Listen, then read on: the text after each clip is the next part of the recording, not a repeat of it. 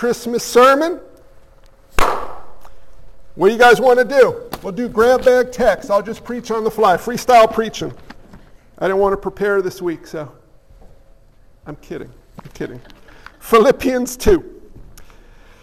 Before we get into it, do you ever have someone tell you or say to you, What did you do? Thanks for asking. As a parent, when your kids are little, you'll often say, What did you do? I'm sure Lily never had to say that with, with, with her boys, but what did you do? If you have a, a pet dog, what did you do? If, if you have a husband, right? Maybe Laura would say that, what did you do? I don't know what the similarity, puppy dogs, little boys, and but sometimes there's a positive element, something grand and wonderful and joyful. And what did you do? Maybe you, you received a gift, a, a gift that was so extravagant that you didn't know what to say other than, what did, what did you do? Well, in Philippians 2, we have an opportunity to look at and ask Jesus this question What did you do? And as he answers that for us through his word, we have the ability to see the incarnation with the awe and joy and gratitude that we should as children of God in Christ. Thought this would be a fun text. I don't know if fun is the right word, because it can be a very complicated text. You, you can mess this one up pretty bad, or you can see it very clear. So, if there is any encouragement in Christ, any comfort from love, any participation in the Spirit, any affection and sympathy, complete my joy by being of the same mind, having the same love, being in full accord and of one mind. Do nothing from selfish ambition or conceit, but in humility count others more significant than yourselves. Let each of you look not only to his own interests, but also to the interests of others. Have this mind among yourselves, which is yours in Christ Jesus, who, though he was in the form of God, did not count equality with God a thing to be grasped, but emptied himself by taking the form of a servant, being born in the likeness of men. And being found in human form, he humbled himself by becoming obedient to the point of death, even death on a cross.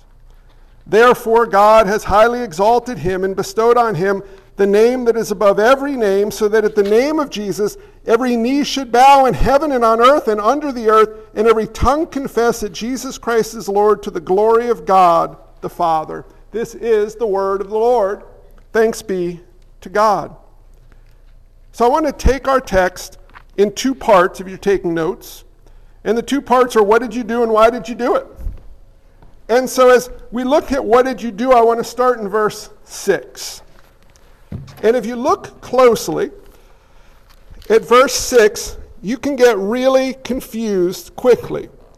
Who, though he was in the form of God, did not count equality with God a thing to be grasped. Y- y'all, y'all ever watch cartoons growing up? This is where I keep y'all engaged. Yo, Wonder Twins? Wonder Twin powers activate! And they take these rings. Form of water! Form of a bucket. And I'm like, have you all seen these guys? Water in a bucket. Like, I'm like, gorilla, go, gorilla, go. Like, and, but they become the form of what they say. They're not really water in a bucket, they just take on the form of water in a bucket. You ever uh, use concrete? If so, you use something called a concrete form. It establishes the shape of the concrete, the form it takes who, though he was in the form of God, hold up. What's that mean? Did Jesus, I thought, I thought he was God. It says he was just in the form of God. What's going on here? I need some help. I had trouble in preparing this week because the text didn't make sense. There are two Greek words for form. In English, we got one word and it means outward appearance. In Greek, there are two words. One has to do with outward appearance, and the other has to do with inner composition and makeup. And so here's what I want to do as we go through this. You ever seen those uh, tour buses with the open tops?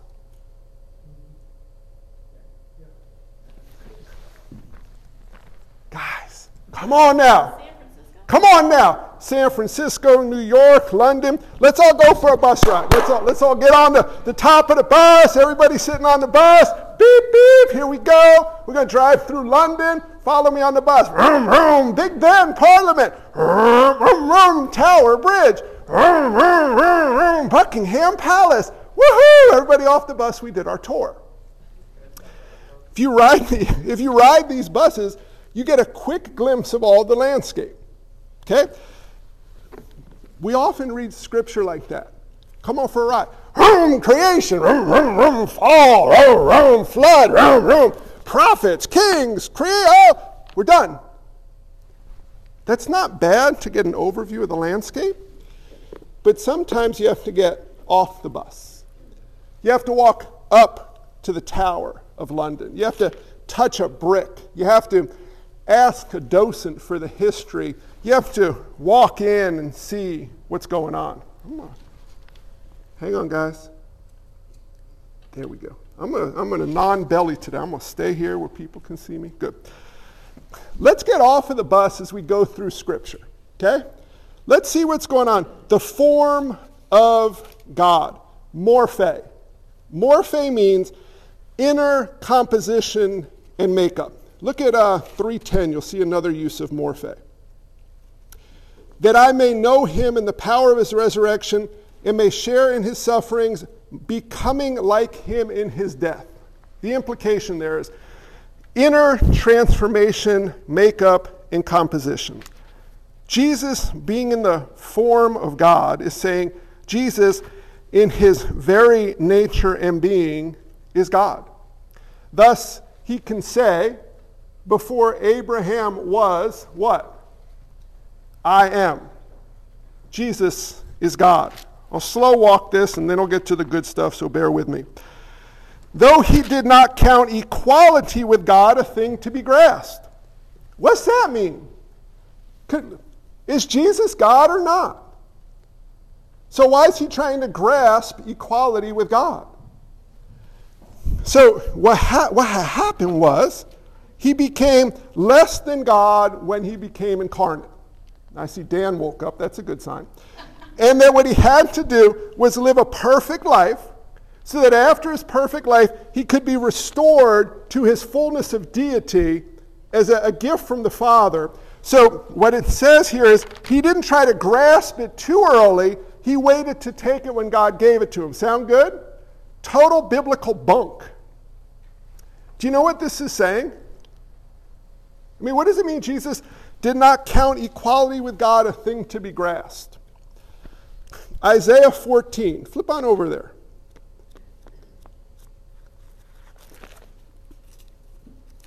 First one there wins. Prizes, prizes today. Free cookies. There really are. There really are. You want to skip the sermon and go to the cookies? No comment. Look, at what's going on Isaiah 14, verse 13. You said in your heart, this is the, the evil one, I will ascend to heaven above the stars of God. I will set my throne on high. I will sit on the mount of the assembly in the far reaches of the north. I will ascend above the heights of the clouds. I will make myself like the Most High. The devil is trying to grasp equality with God. Jesus doesn't try to grasp equality with God. Why? It's nothing to be grasped, it's who he is. Do you see that? He is God, He is fully God, and He doesn't have to grasp it because He already has it. Y'all tracking with me? Yeah? But He emptied Himself. What's that mean? Slow walk in this text to get to the good stuff. Let me explain what it means. I am.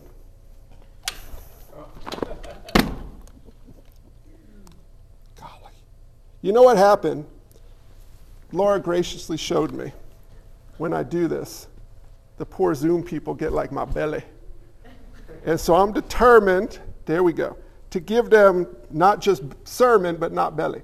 Anyway, so what does it mean that he emptied himself? You see that in your, in your Bible, right? Can I tell you what it means? When, when Jesus was born, he was no longer God because he poured out his divinity, right? Somebody say no. But he became a man. Truly, truly man. It says right here, who though he was in the form of God, did not count equality with God a thing to be grasped, but emptied himself by taking on the form of a servant, being born in the likeness of men. So he became a man, so he poured out his deity, right? No. So what's he pouring out? What's he emptying himself of? There are two ways to answer that. One is we can share our opinions. Well, I think, okay. The other way is wouldn't it be nice if Scripture told us? It does. Do you know what, what he poured out? John 17, 5, his glory. Uh, we could go to Isaiah 53, his honor. We could go to 2 Corinthians 8, 9, his riches. For your sake, he became poor that we might become rich. We can summarize it this way his privileges. You see, what's hard about this text is you can, you can make a hot mess of this sucker. But it's so magnificently beautiful when you slow it down the right way and put it in grammatical context. Jesus, who was in his most inner nature and being God, didn't count equality with God a thing to be grasped because he was God, but emptied himself of things like his glory and honor and riches by taking the form, again, same word there, of a servant. He was literally a servant in how he lived being born, I think the KJV says created. It should not say created. It's ginomai. It doesn't talk about something being made out of creation. It talks more of becoming. Being born in the likeness of man. What does that mean? Truly man. He became a man, keep going here, and being found in human form. That word form there, in your English Bible, it's the same word as the earlier words form. In the Greek, it's the word schema, and it means outward appearance. What it means there is he's truly God, truly man, and he lived as a man in man's world, adopting man's customs. Does that make sense? And he humbled himself by becoming obedient to the point of death, even death on a cross. And when we get to that point in the text, what we need to say, if we've heard it right, is what did you do? Jesus, what, what did you do what did, what did you do? Truly God, truly man, set aside his privileges. The, the, the one who created all men became a man. The one who owns a cattle on a thousand hill was hungry. The, the judge would be judged. The one whose name is truth was called a liar? Why? What did you do? And then he was dead. And at that point, it's the disciples. What, what, what, what did you do? But that's not the end of the story, is it? He rose. We, we see why he set aside his glory, his honor, his riches. He can't set aside his deity because God can't cease being God. With God, there is no variance or shadow due to change. Jesus, the second person of the Trinity, will always be the second person of the Trinity. The second person of the Trinity, however, took on flesh and became a man. Jesus, Emmanuel, God saves, God with us. And today, Jesus is truly God and truly man, seated at the right hand of God but when he died, he died in his humanity, not his deity. Now, someone, if you're alert, you're going to go, but wait, did he know everything? Yeah, he's God. But, but, nah. They asked him when he'd come back. He says, ah, only the Father knows. Okay. Doesn't mean he used all of his divine attributes at the same time constantly. Someone's like, well, so he knows? Mm, we can dig into that another time. But, but hang on to the mystery. He's God. I knew, I, I knew you when you were sitting under the fig tree there. How would you know I was under the fig tree? Because I'm God. I know everything. But no, you're, you're Jesus. You're a man, right? Start messing with the edges of your head, doesn't it? He had all power. Yeah, yeah. Why do you say that? Be still, he says to the storm. Back up to Genesis. Remember, God called the waters out of the earth? And then God said to the storm, Be still. Now you get a sense of why the disciples are freaking out in the boat. Who are you? You're not, you're not, like you're a man, but you're not a regular man. No, I'm a regular man, would say our Lord. But, but how did you do that? Be, because I, what's wrong with you people? I'm God. But, but, but how, how could uh, God be a. Did you not read Isaiah? But did, did, did, what, did, what did you do? Isn't that the life of a Christian? What, in hindsight, what, what, what did you do? So, in the moment, we're, we're talking about praying for people, we're talking about hard circumstances. God, what did you do? Fast forward a few decades. What did you do? Yeah, that's our life. What did you do? What did you do? You see the difference? Jesus hanging on the cross, the disciples, what did you do? We told you run. Jesus ascended in glory. What did you do? The disciples seeing themselves apart from Christ, seeing themselves in Christ. You, do you see what goes on here? Jesus, what did you do? Now, if I ask my dog that question, what did you do? They never answer. Worst case, they get so scared they'll pee on the floor. Can't get my kids to pee on the floor, but if I if I t- ask an older child, what did you do? I don't know. That's what the dog would say, just so you know. If my wife says to me, What did you do? I'd say, I don't know. But what if we ask Jesus, What did you do? What if he told us? Why did you do that? That's what we mean by what did you do? Why did you do that? The dog would say, I had to pee.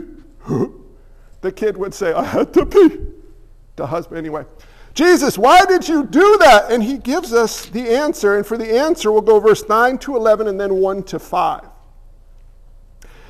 Therefore, God has highly exalted him and bestowed on him the name that is above every name. Name meaning title, rank, position so that at the name of Jesus every knee should bow in heaven and on earth and under the earth, and every tongue confess that Jesus Christ is Lord to the glory of God the Father. Why did Jesus do that? To the glory of God, to the glory of God the Father, to his own glory, so that he would be exalted. Isn't that funny? God exalts the humble and humbles those who exalt themselves you and I in Christ will be exalted by God. As we live in the humility God brings about through our recognition of the finished work of Christ and our trusting in Him. So, in the most basic way, why did Jesus do this? Well, for the glory of God. We could end there, that's sufficient. God need not go on. But look, there's more. Go to verse 1 through 5. Actually, go to three. We'll make it easier. Well, no one. Make up your mind, Pastor. Come on. So, if there is any encouragement in Christ, any comfort from love, any participation in the Spirit, any affection and sympathy, complete my joy by being in the same mind, having the same love, being in full accord, and of one mind. Do nothing from selfish ambition or conceit, but in humility count others more significant than yourselves. So that's what Carrie L was talking about, caring for other people. Right? It says here, do nothing from selfish ambition or conceit, but in humility count others more significant than yourselves. Let each of you look not only to his own interest, but also to the interests of others. Jesus, why did you do this? So that I might make a people new in my name to live in my power for my glory, who would truly love me and love others, considering the interests of others ahead of themselves. You and I have privileges in life.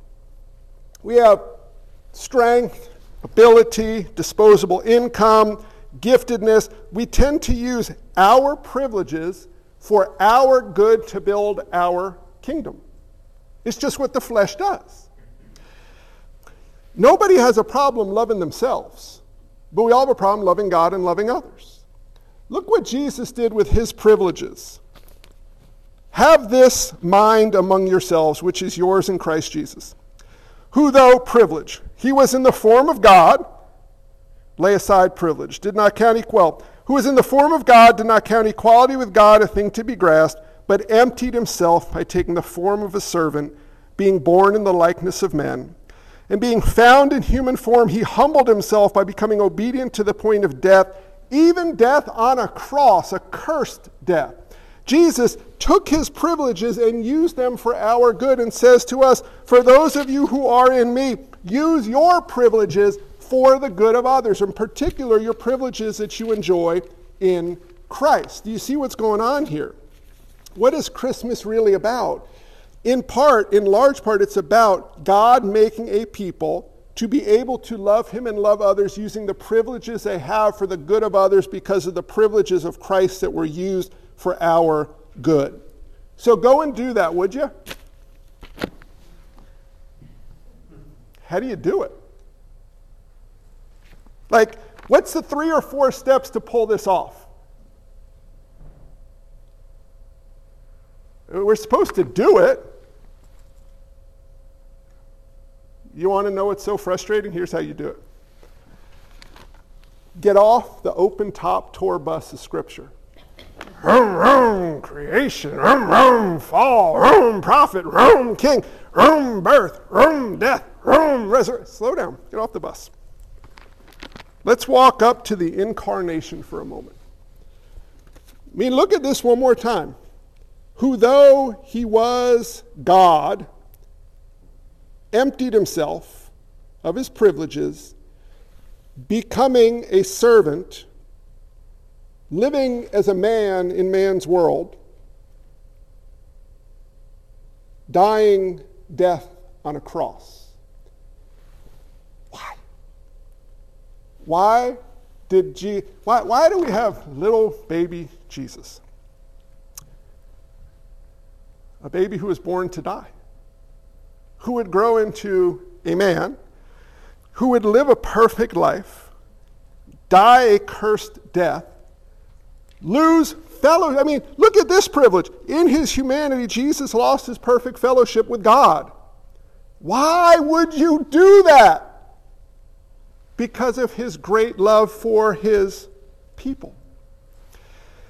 As we gaze upon the reality of Christ and what he did and why he did it and how he did it and who that makes us and how he chose us and how he sees us, what it does little by little, it, it is how the Holy Spirit sanctifies us so that we desire to walk in obedience to God.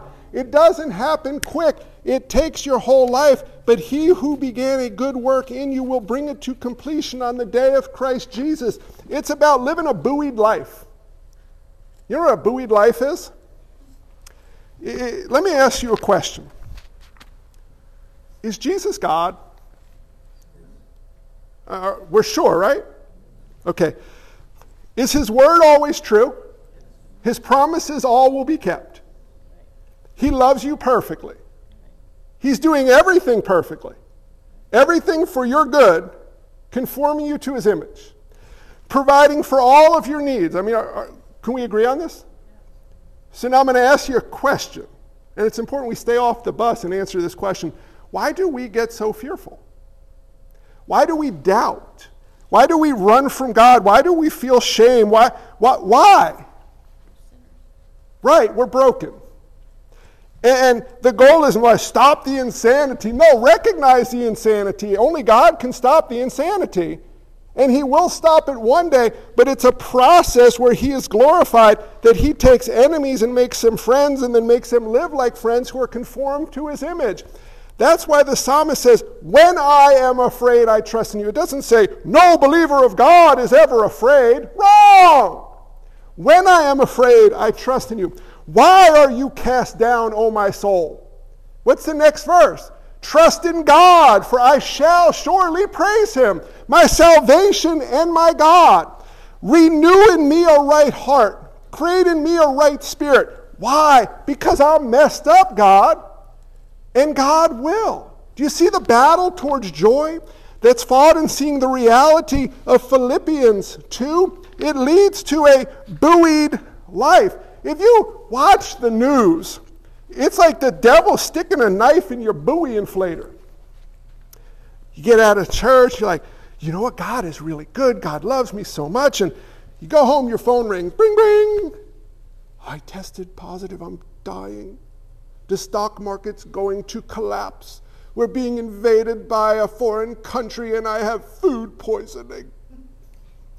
Hi, Mom. How are you doing? Bad. I'm dying. Isn't that what the world? Merry Christmas! Watch this. 12 hours later, it's over. 364 more days to go. Do you guys know what today's date is? Is it the 19th? 18th? 19th? 48 hours away from the longest night of the year. The sun will set at 4:11 and rise at 7:48 and dark mud will encompass you. Stop. God reigns. God loves us. God determined there would be a shortest day of the year. Why? I don't exactly know. Part of me thinks it's to force me to move to the tropics, but I'm not so sure about that yet. There's a reason. And through that reason, it's my, we might see his goodness and his glory. Let me, let me show you the strangeness here. So, how do you know when you're using your privileges for someone else? Side check. You ever try to love, care for somebody, and find yourself on the back end getting really angry? When they don't reciprocate. Maybe you're, you're inviting people out for, for lunch, you're inviting them into your house, you're, you're cooking things for them, and nobody ever cooks nothing for you. Nobody ever invited you over. Nobody even sends you a card to say, Thank you so much for all you do. And you get angry. Maybe you're like discipling somebody and, and they got a addiction issue or an anger issue or a, a screwed up marriage, and you invest in them and, and they just keep screwing it up again. And you're like, What's wrong with you? Don't you listen? You don't say this to them because you're a Christian. You smile. I'll pray for you. you ever wonder why you get so angry? Am I the only one that's encountered this? Probably. You know what we're doing? You, you, you could go grand scale. You could give half of your money to care for somebody else. You could not even let them live in your house. You can give them your house and move into a shed in the back of the property. You can give them your car. You can die everything in your life you do for them, and you could be doing it for all the wrong reasons. And the only way to tell is how you respond to it and why. Because when we get angry, when we get, when we get upset, when we feel they're ungrateful and we're not appreciated, we're not actually considering their interests ahead of our own. We're using them to try to get from them what we can only receive from Jesus. I didn't say sad. I didn't say, do you become sad? Jesus wept over Jerusalem. I said, do you become angry, frustrated, or embittered? See, that's what we do so much of. I'm going to be nice to Karen and Jerry, but only if they're nice back to me. You know, it's like that would be a great way to pastor. You have very little to do by the end of your career. I'll, I will love you if you love me. If, if you wrong me, then I get to be done with you, and vice versa. I do think this is how the Christian subculture works. Offend somebody, don't. We, we don't offend somebody in the church, but try it. I mean, do a good, a good offense and see what happens on the back end. Or, or rather, maybe focus on how you respond when you're offended. Somebody offends you, what's your first thought? You know what? I am going to pray for you. You're, you're struggling inside, and I'm going to pray that God would help you to see Him more clearly and help alleviate that struggle. And I'm just going to forgive you. I'm not going anywhere. You can yell at me all you want, I'm not going anywhere. That's not the, the natural fleshly response. Well, how do you get to that response? you see how Jesus views you? You gaze upon the gospel day by day, week by week, month by month. You live alongside people who can help you. You, you serve people and you say to someone, Can you help me out? Can you, can you help me audit my heart? Because I can't do this on my own. Where am I serving for the wrong reasons? You ever sit, yeah, do you have anyone in your life that you sit, you sit down with regularly, back and forth, kind of heart auditing each other? I mean, genuinely asking, how you doing? You, you build a relationship of trust. How, how you doing? Where, where are you afraid? Where are you joy filled? Where, where, where are you covering with fig leaves? And you help one another by pointing one another to the beauty of the gospel. Remember last week, God walking in the garden? What, what are you all doing back there? Nothing. My friends, buoyed lives, incarnational lives, lives where we consider the interests of others ahead of our own. You cannot do that on your own. You might try to make a run of it for a while, but you'll break apart. But if you are a new creation in Christ, you can do this. How do you do it? It's not just trying harder. There's hard trying, there's dying to self, but it's built on the foundation of understanding, really, in part, what Christmas is all about. The second person of the Trinity, who, though he was in the form of morphe, in very nature, God, he didn't count equality with God as a thing to be grasped because he already had it, emptied himself of his glory, his honor, his riches, and more, by taking on the morphe again of a servant, the very nature and essence of a servant, being born in the likeness of man, truly man, being found in human schema, form, meaning living the life of a man in man's context and culture, he humbled himself by becoming obedient to the point of death, even death on a cross. You could probably sit here forever I mean, gaze upon the reality of what we're seeing here. God became man, laid aside his privileges to die so that wicked, vile enemies might live. Consider the interests of others ahead of your own. And then he tells us Love is patient. Love is kind. Love is slow to anger. Love keeps no record of wrongs. Love covers a multitude of sins.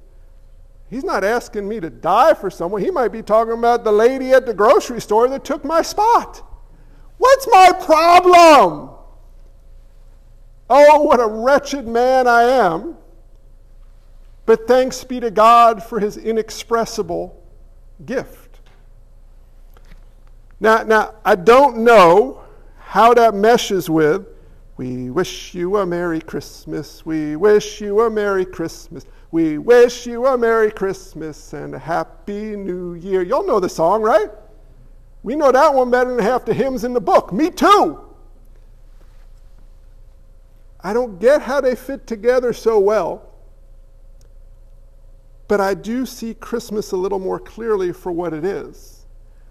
And if I rest in Christmas a little more fully, I might have not just a happy new year. God doesn't promise me a happy new year, but He does promise me a joy filled new year as I see the reality of who God has made me in Christ Jesus. Here's the wrestle. Here's where we start to land the plane. Look around the room I want you to notice y'all are bit players in the grand narrative of the life of John trip. You ever, you ever watch The Truman Show? Micah, you ever see The Truman Show? All right, you've never seen Rudy, you've never seen The Truman Show? I'm going to sneak in and see what y'all are watching. We got to improve the. Truman Show is an old Jim Carrey movie where he, he lives in a giant domed studio and everyone, it's before, uh, what do you call those shows?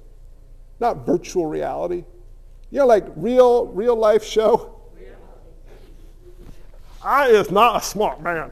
Yes, re- reality TV. It's before it got big.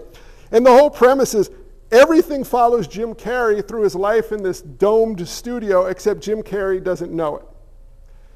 Well, what's funny, not funny, is it's kind of how we all live. We can drive somewhere and all the cars go by because you need cars going by. Because if you drive to King of Prussia and there's no one on the road, you're like an apocalypse took place. What happened? It'd be freaky. But we don't think about that there are image bearers sitting in those cars and people with real struggles and real joys and real life, which is like you need cars because life is my story and everyone is just a bit player. Said another way, you're born thinking you're the center of the universe. Right? You ever notice that? The world revolves around me. That, that's how we're born. You ever meet a little child at a playground with a shovel?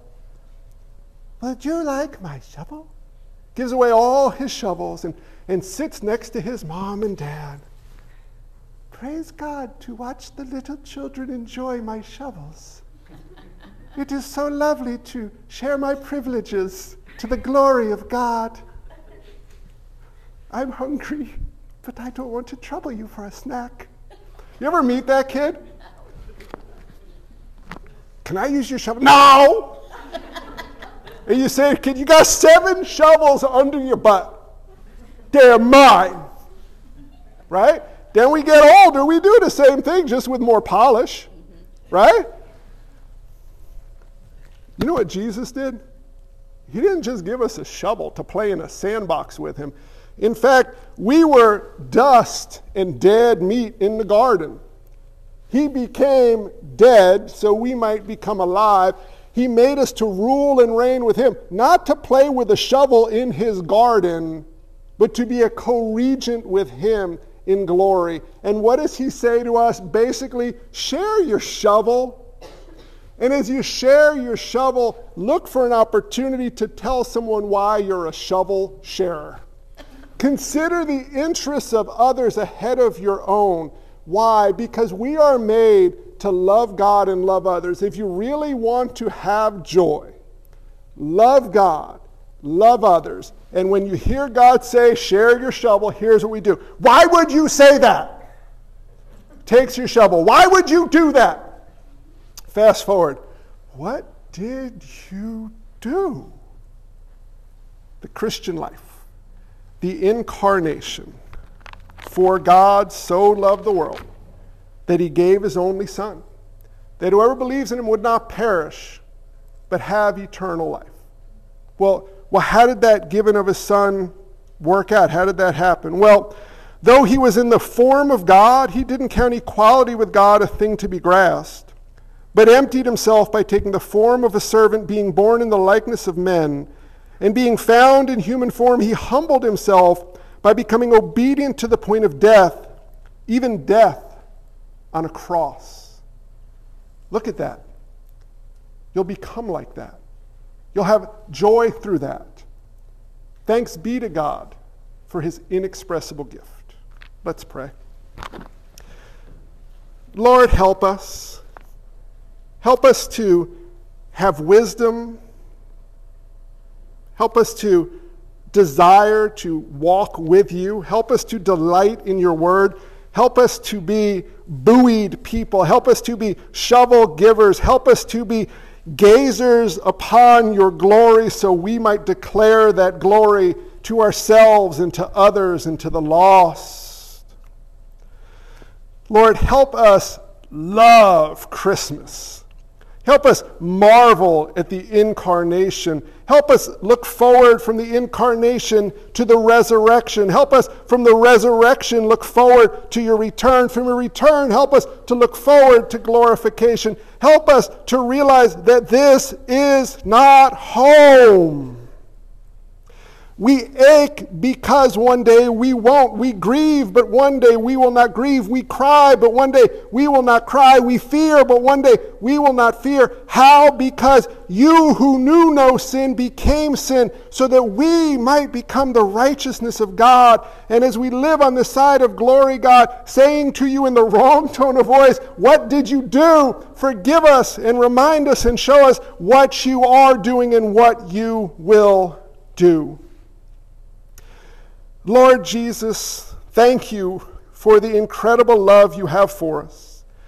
for the patience you have with us, for the delight you have upon us, for your very presence with us, and for the fact that you will never leave us nor forsake us.